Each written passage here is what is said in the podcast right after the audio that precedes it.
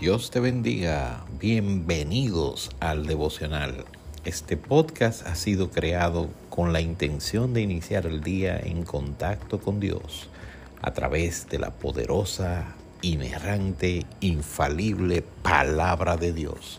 Toda la Escritura es inspirada por Dios y útil para enseñar, para redarguir, para corregir, para instruir en justicia. El devocional está en el aire.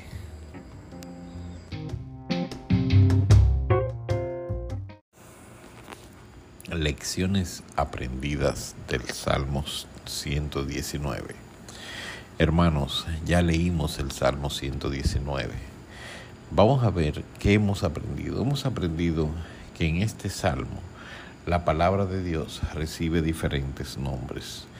Por ejemplo, en el verso uno, veintinueve, treinta y cuatro, cuarenta y cuatro dice que es la ley de Jehová. También dice que es la ley de tu boca. O sea, de la boca de Dios. Cuando hay una ley, usted tiene que obedecerla. Testimonios.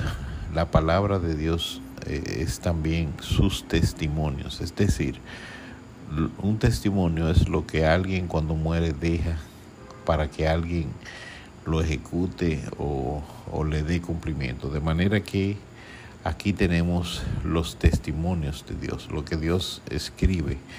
No porque Dios haya muerto, sino porque lo ha delegado a nosotros. También dice que son sus estatutos. Así que si son los estatutos, tenemos que cumplirlos.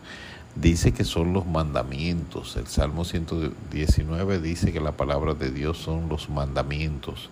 Así que tenemos que obedecerle. Son los justos juicios de Dios. Es tu palabra. Qué bendición cuando el salmista dice que aquí está la palabra de Dios. También dice que son sus dichos. También que di- dice que es tu ley, tus maravillas. Y es la palabra de verdad. De manera que con todas esas formas, el salmista nos dice lo que es la palabra de Dios. Y ojalá que así podamos entenderlo. La palabra de Dios, nuestros estatutos, nuestros testimonios, los mandamientos, los justos juicios, los dichos de Dios, las maravillas de Dios. Que Dios te bendiga.